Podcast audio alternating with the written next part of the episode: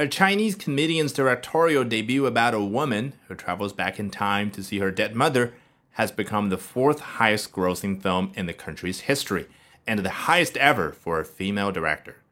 Jia Ling's Hi Mom opened a fortnight ago and has drawn ticket sales of more than 4.5 billion RMB or 700 million US dollars, according to box office tracker Maoyan.